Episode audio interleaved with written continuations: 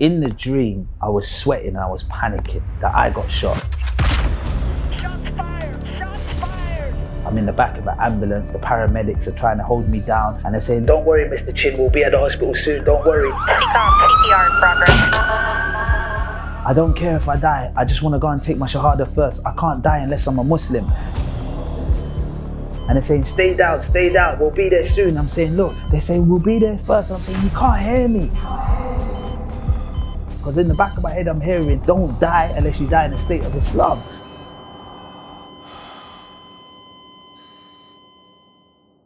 Assalamu alaikum, Brother Bilal. Thank you for accepting our invitation. We are really happy to have you with us. I want to start by asking, who is Ashley Bilal Chin and can you tell us briefly about your life? Well, Ashley Chin is my birth name. I was born and raised in London, the United Kingdom, and I was raised as a Christian. Spent most of my childhood in South London on a council estate, and then I converted to Islam when I was 19, and that's when I chose the name Bilal. Growing up, I was always into music, and then I ended up building a career out of that. Found myself on stage from the age of 14, winning competitions on the mic. But now I find myself on stage talking about my life and my experiences, the things I went through as a youngster. I say that I turned all my mess into my message. So I'm on stage all around the world now talking about my life and my experiences with the hope to not teach anyone anything, but inspire people who can relate to my journey. Yeah, and I'm a spoken word poet. Can you tell us about your previous life, your life before Islam? How was that? Life in the streets, as you will. So life before Islam on the streets is sadness. This is my earliest experience of sadness. Like, why don't we have this? Why don't we have that? Why is my mum crying? Why is my mum so angry and upset? How are we going to get out of this mess? And I remember, and this is one of my most unique stories from my childhood. There was a guy, major mental health, called Glenn, and we used to call him Mad Glenn. And he used to smell funny, his clothes were bad, and he used to come through my estate, and all the kids used to run when he was coming. Like, ah, Mad Glenn's coming, we used to run off because he just looked crazy like he was on medication. But my mum, as poor as she was, she always used to invite him in our house. And she used to invite him in the house and she used to offer him like, oh, do you want some dinner? And she'd tell him, my mum was like very straight to the point. Glenn, you smell bad. Have you had a bath today? Have you showered? Are the people not giving you because he lived in a mental home? And my friends used to wind me up and laugh at me and say, Oh, why is Mad Glenn in your house? Is that your stepdad? Is that your mom's boyfriend? And I used to get angry. Like, no, it's not. So I used to get angry at my mum. Why'd you keep letting Mad Glenn in the house? Until every time he's leaving, he used to say to my mum, Oh, have you got any money? Can I have two pounds to just buy a drink? Can I have one pound for this? Can I have five pounds? And my mum, as broke as she was, she used to always be like, ah, oh, Glenn, look down the side of the sofa, see if there's any change, and she'd give him whatever she can. Anyway, there was a day when our electricity ran out and my mum was in the house months later. She's crying, she's drinking, she's slamming the cupboards. And I used to get scared when she's like that because she's drunk. And I remember she said, Only God can help us. You better pray to God because I don't know how you're going to school tomorrow. We ain't got no money for dinner. You better pray because only God can help us. And it's like, We're going to die like this. I'd rather we just died. And I'm like, Mum, why is she saying she wants to die? So at that point, I started praying. And I remember praying for my mum, like, help my mum, God, like, just help her not be like this. Help us have some money. And then the door knocked. And when the door knocked, my mum used to say, like, don't answer the door straight away because she owes people money. It could be anyone. So I used to go to the window and I'd have a look and then I'd see who it is first and tell her, like, oh, it's this person. So I looked. I said, mum, it's Glenn. It's mad Glenn. She's like, ah, not today. She don't owe him anything. So she's opened the door. She's like, Glenn, I ain't got time today. I got no food in the house, nothing. I got nothing to give you. And he said, no, wait. She went to shut the door. She said, wait, I want to give you something. And he's like, what? She goes, he goes, I got money. I got money. They gave me 80 pounds. And you remember you always helped me. I wanted to give you 20 pounds. So my mum was like, oh, Glenn, give me a hug. And she gave him a hug. And he gave my mum 20 pounds. But I remember thinking, I just prayed. I said, God, help my mum, give us money. And then the door knocked. And I wrote one of my poems called um, Signs, where I said, We was broke, prayed for money, then the door knocked. We were scared, prayed for safety, and the car stopped. There's so much weight behind it. I'm thinking about that time. Like, that was the first time I experienced, wow, I prayed and the door knocked and we got money. That was an answer. So I had a tight relationship with God from then on. I used to talk to him all the time as a youngster, but I wasn't a Muslim, but I knew God exists. I went to the church. Did you know anything about Christianity or you were praying directly to God, to one God? So, as a Christian, going to the church every week. At Friday prayer, I never forget, we used to um, take it in turns to lead the prayer before we eat. She used to feed us. And I was like 11 years old. I used to like breaking rules. So when it was my turn to lead the prayer once, instead of doing an exact prayer the way we're meant to, I done like a little rap or rhyme and just, you know, being silly as a kid, I'm trying to make people laugh. So I'm like, thank you, God, for the chips. Thank you, God, for the beans. Thank you, God, for the, and I'm trying to make people laugh. And then I got told off.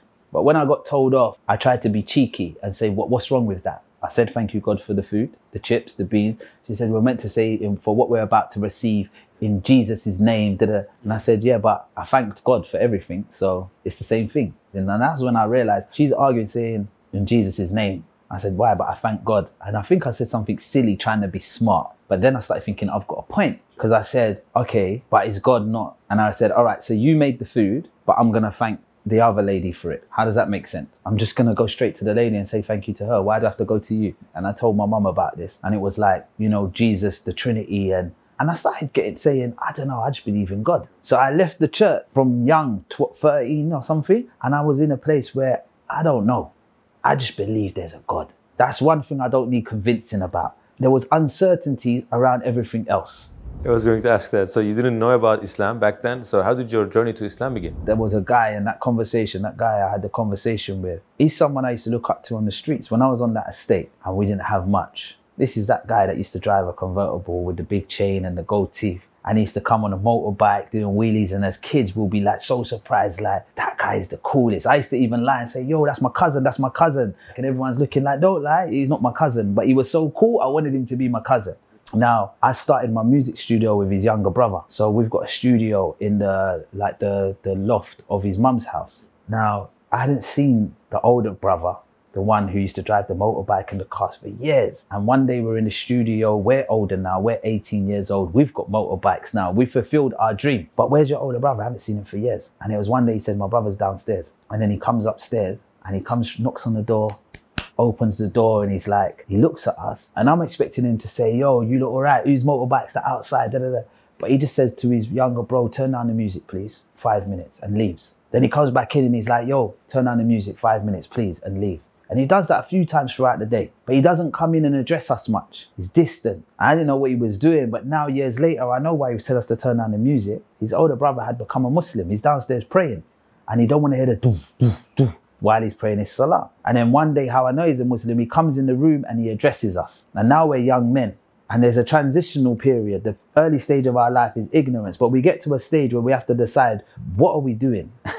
like, why are we here? What are we living for? So he's saying, What are you lot doing? What is your purpose of life? So I took that question quite serious. And he says, You lot not believe in God? I believe in God. I'm saying, Yeah, I believe in God, of course. And he says, You come from a God. When you die, what do you think happens? I said, "Oh, You won't know, it will be black. He says, You come from a God, and after you die, you're going to return to that God. And you're going to have to stand and account for everything which you've done while you was here. So right now, while you're here, you're being judged. You're being tested. So it's like the angels are writing down everything. And when he was telling us that, I'll never forget this part when he's saying the angels are writing down everything you do, what you do in public, what you do in private. So what's your day of judgment going to be like when you're called to account for that which you done? You done this, you done that, you done this, you done that. I'm saying, boy, my day's going to be mad. I just wanted to clean it up a bit. And that was the beginning of my journey to Islam. Then how did you come closer to Islam and accept it finally? The guy said to me, now that you're taking these steps towards Allah, Allah's going to come running to you. I didn't understand what you meant at the time. But over the next few months of my life, everything he said made sense. I said, I just believe in God. The guy said to me, Look in the dictionary what a Muslim is. You sound like a Muslim. Just believe in God. The final message from Muhammad wasallam is go back to the original state, worshipping God alone. And if you accept that as your religion, you are Muslim. So I realized that's what I'm closest to. A religion I knew nothing about was now everywhere, all around me. Everywhere I turned, I was just seeing Islam, Islam, Islam. It's like the signs were just coming to me. I'd go to park my motorbike. I used to ride a motorbike sometimes outside a shop. And I'd say to the guy that I always see there, can you watch my bike for me? I'm just going through the market. But today he says to me, yeah, I'll watch your bike, but do me a favor, take this. And he gives me a pamphlet. What do you know about Islam? I was like, what's, what's this? What are you Muslim? He says, yeah, but I'm here all the time. I thought he just sold those sticks that smell nice, but he, had a whole dawah stall. My first time I engaged with him. So I took it and I said, Yeah, I'm learning about this. I'm interested. I was driving in my car and there was music I used to listen to and these MCs that used to rap. I used to listen to them all the time. But now I heard one of them was saying things differently. He was saying, Inshallah, we reached the Jannah, never drive either the devil's car. Assalamu alaikum rahmatullah. And I started saying, Oh, I've heard this so many times, but I didn't know what he was saying. But now that I've been speaking to a Muslim, I'm, so now I'm driving and I'm listening. I'm going, Ah, oh, he's speaking like, so now I realize he's a Muslim. So now I'm starting, it's like it was everywhere. It was all around me, this religion. And then I started to um, research it more and more. And I would go back to that same guy and speak to him. And to be honest with you, I didn't need much convincing because as soon as I understood that I was created by God and I accept that, I also accepted that whoever created me must know what's best for me. It's very simple. Like if we have a camera here, I just think I buy that camera, so I own it. But it doesn't mean I know better than the person who made it. so even though I own it, I might be like, yeah, it's mine. I'm to do whatever I want with it, of course. But if I don't follow the instructions, I'm not to get the best out of that camera. It's due to break. Now, the worst that I see in life is we're breaking down. We're all breaking as humans, but we're complaining. Why am I going through this? Why am I going through that? But we're not following the instructions of the person who created us. So I'm saying if God created me, He's instructing me on how to live my life. I don't see these as rules. I see these as instructions that I should follow if I want to get the best out of this life. Because I don't make God any greater. I don't make Allah greater by following these rules. It's for myself. It's for my own benefit. He's saying, do this. I'm saying, you know what? If I was created by Allah, how I worship Allah is by following these instructions. It's better for myself. And then I get the best of this life and the best of the next life. And every rule I see the benefit in. Whether it's to sleep on your right side, you see the benefits. Whether it's to eat with your right hand, you understand. Pray five times a day, fast in the month of Ramadan. They're not a burden, they're actually things that are better for you. So some of them I found hard, but I realized, you know what, if God created me and He's saying this is the best, our way's not working. My way's not working. I've made money, I've done films, I've done this. There's an emptiness inside. Something's missing. Everyone, I look at humans, everyone's carrying this emptiness. I saw a quote that says, We're a nation of sad people with happy pictures. And I see that's true. It's like everyone's sad. Why? Because we're all trying to figure out life ourselves. So these type of things after reading the books made me say, I want to become a Muslim. I want to submit to the will of Allah.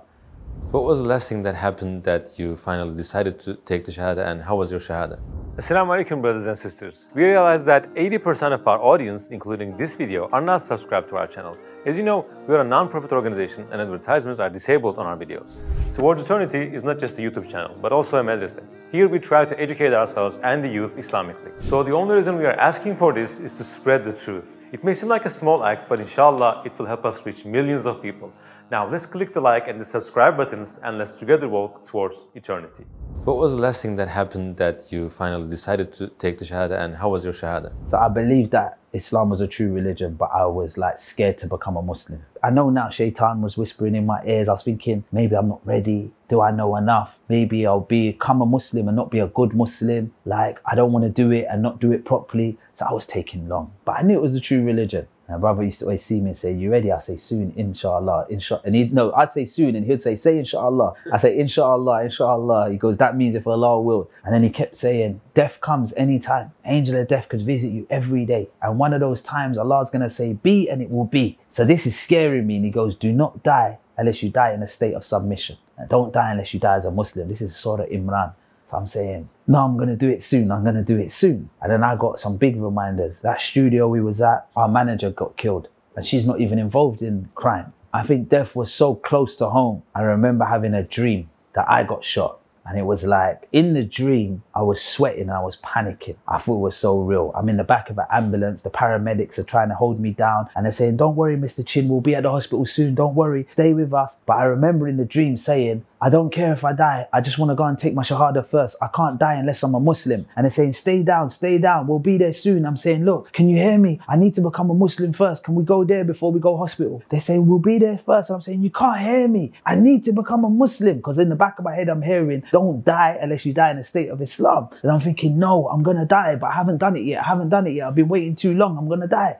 So I woke up. And when I woke up from the dream, you know, you have that moment where you're like, it's just a dream. That, that felt so real. I'm sweating and I'm so relieved that I'm okay. I never got sure it was a dream. And then I had a shower and I got on with my day, driving in my car. But I remember I went to my studio and I spoke to the older brother. I said, I had a dream, you know. I got shot mad and I was telling him about it. And he said, when you was in that dream, you was panicking, you was sweating, you thought everything was on the line. I said, yeah, 100%. And he said, when you woke up, you just like, ah, it was just a dream? Yeah, just shower, you got on with your day. I said, yeah, exactly that. He said, that is how this life is. He said, right now, when you're in this life, all the things you're worried about, you're panicking about, you're stressed about, you're getting all worked up about, depressed about. You know, when you go to the grave, an angel's gonna come to you and ask, how long was you in that life? I'll say a day, part of a day, that's it. It says the person in the grave looks back at this life the same way the person who wakes from a dream looks at a dream. He said, This life is nothing. I said, You know what? Why am I taking so long? I'm ready to become Muslim now. I want to do it today. I want to take my Shahada today. And he said, What, today? I said, Yeah, today I'm ready. He said, Let's go. Yasser's house is always open. Let's go there and we can take your Shahada there. So he phoned brother Yasser and he said, Uncle Yasser, Assalamu alaikum. I have a new guy who wants to take Shahada. He says, Bring him, bring him. So we go there and they were all excited to have me there and they brought this food and all these little experiences of I'm sitting next to a brother and they brought this big silver tray of food and they said, Come closer, let's eat, let's eat. They wanted to share the same plate. They wanted to eat together. They wanted to like be one after we ate and say, You ready now? And the brother sat opposite me like this and he's like, Give me your hand. And I, I repeated after him. And I just remember the look on everyone's eyes when I said those words. It was like, They're like, I've done something amazing. They stood up and they all hugged me and like I never hugged a man before that. it was like hugging guys. One of them, Yasser, I remember he hugged me and kissed me on the cheek, like mwah. It's like love, welcome, Allahu Akbar. You're now a Muslim. And my brother said, How do you feel? I said, You know what? I feel different. I feel like so different. I feel pure, like fresh. Said, Go home, take a shower. And they were like, So this is what you have to do. You have to start praying five times every day. Do you know how to pray here? And it was like everything was coming at me. I was just so overwhelmed. So I was learning, and then one brother was writing it down for me. So I've got it on paper.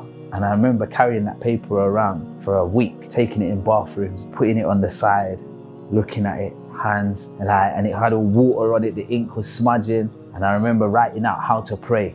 And I drew stick men next to the ring, and I used to put it on the floor, and I'd read it and go, raise hands to ears, Allahu Akbar, put arms across chest, say, Alhamdulillah, and I used to read it. And then after about five days, I realized I don't need the paper anymore. I know it because I was doing it. They said you have to pray five times every day. And maybe sometimes we're too lenient, but because they said you have to, I didn't see it as an option. You know, like sometimes today I, I've spoke to people and they say, oh, I don't pray or I miss my prayers. And I say, oh, you speak, say it like it's an option. Can't do that with prayer. Many, none of us are perfect. No one is perfect.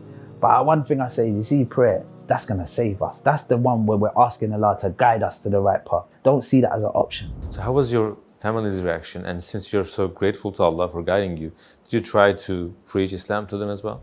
I think naturally, when you find religion, it's like you've won the lottery. So I was happy. First thing I done is I went to the Islamic shop. I bought a head wrap, tied my hair. I bought the gown. Six months into my shahada, I'm walking around like I just graduated from Medina University. Walking in my house, my mom's looking at me, saying he's dressing like he's from Afghanistan now. And I'm talking to my mom. By the way, did you know there was a person and this happened and that drink that you're drinking is gonna take you to the fire and blah blah blah. The outcome. My mom's saying, "What's right?" And I'm even speaking with an accent because it, it was like I've been listening to so many talks. I'm putting on this Arab accent, and my mom's speaking. Why are you speaking like that? Like you're fresh from abroad. I think sometimes you lose your identity and you just go in. It weren't working. I think my mum was probably a bit scared and it was like, what's he doing? And and I think when you don't know so much, you like to speak too much. I don't know anything. I'm new. I've just had a few classes and I'm acting like I know everything and I'm giving everybody dawah and I'm correcting everyone when they're doing something wrong and I'm telling everyone, oh, this is bad, this is right. And my knowledge is so small. But it's like, you can tell how much knowledge someone has by their character, by their manners, by their wisdom. So my manners was all over the place. I'm, I've almost got an ego. I'm acting like I'm better than people because I've got this. And I'm almost speaking down to people.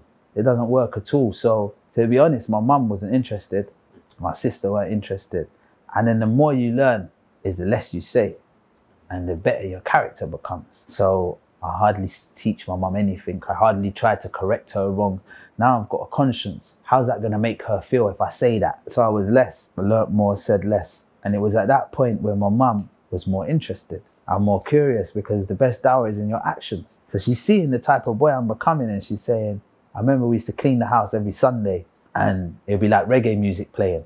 But now I'm playing um, an Islamic talk in my room. But my mum's downstairs cleaning and she could hear the talk. And she said, Oh, what's that? I said, Islamic talk. And she goes, but I heard him talk about Jesus. I said, yeah.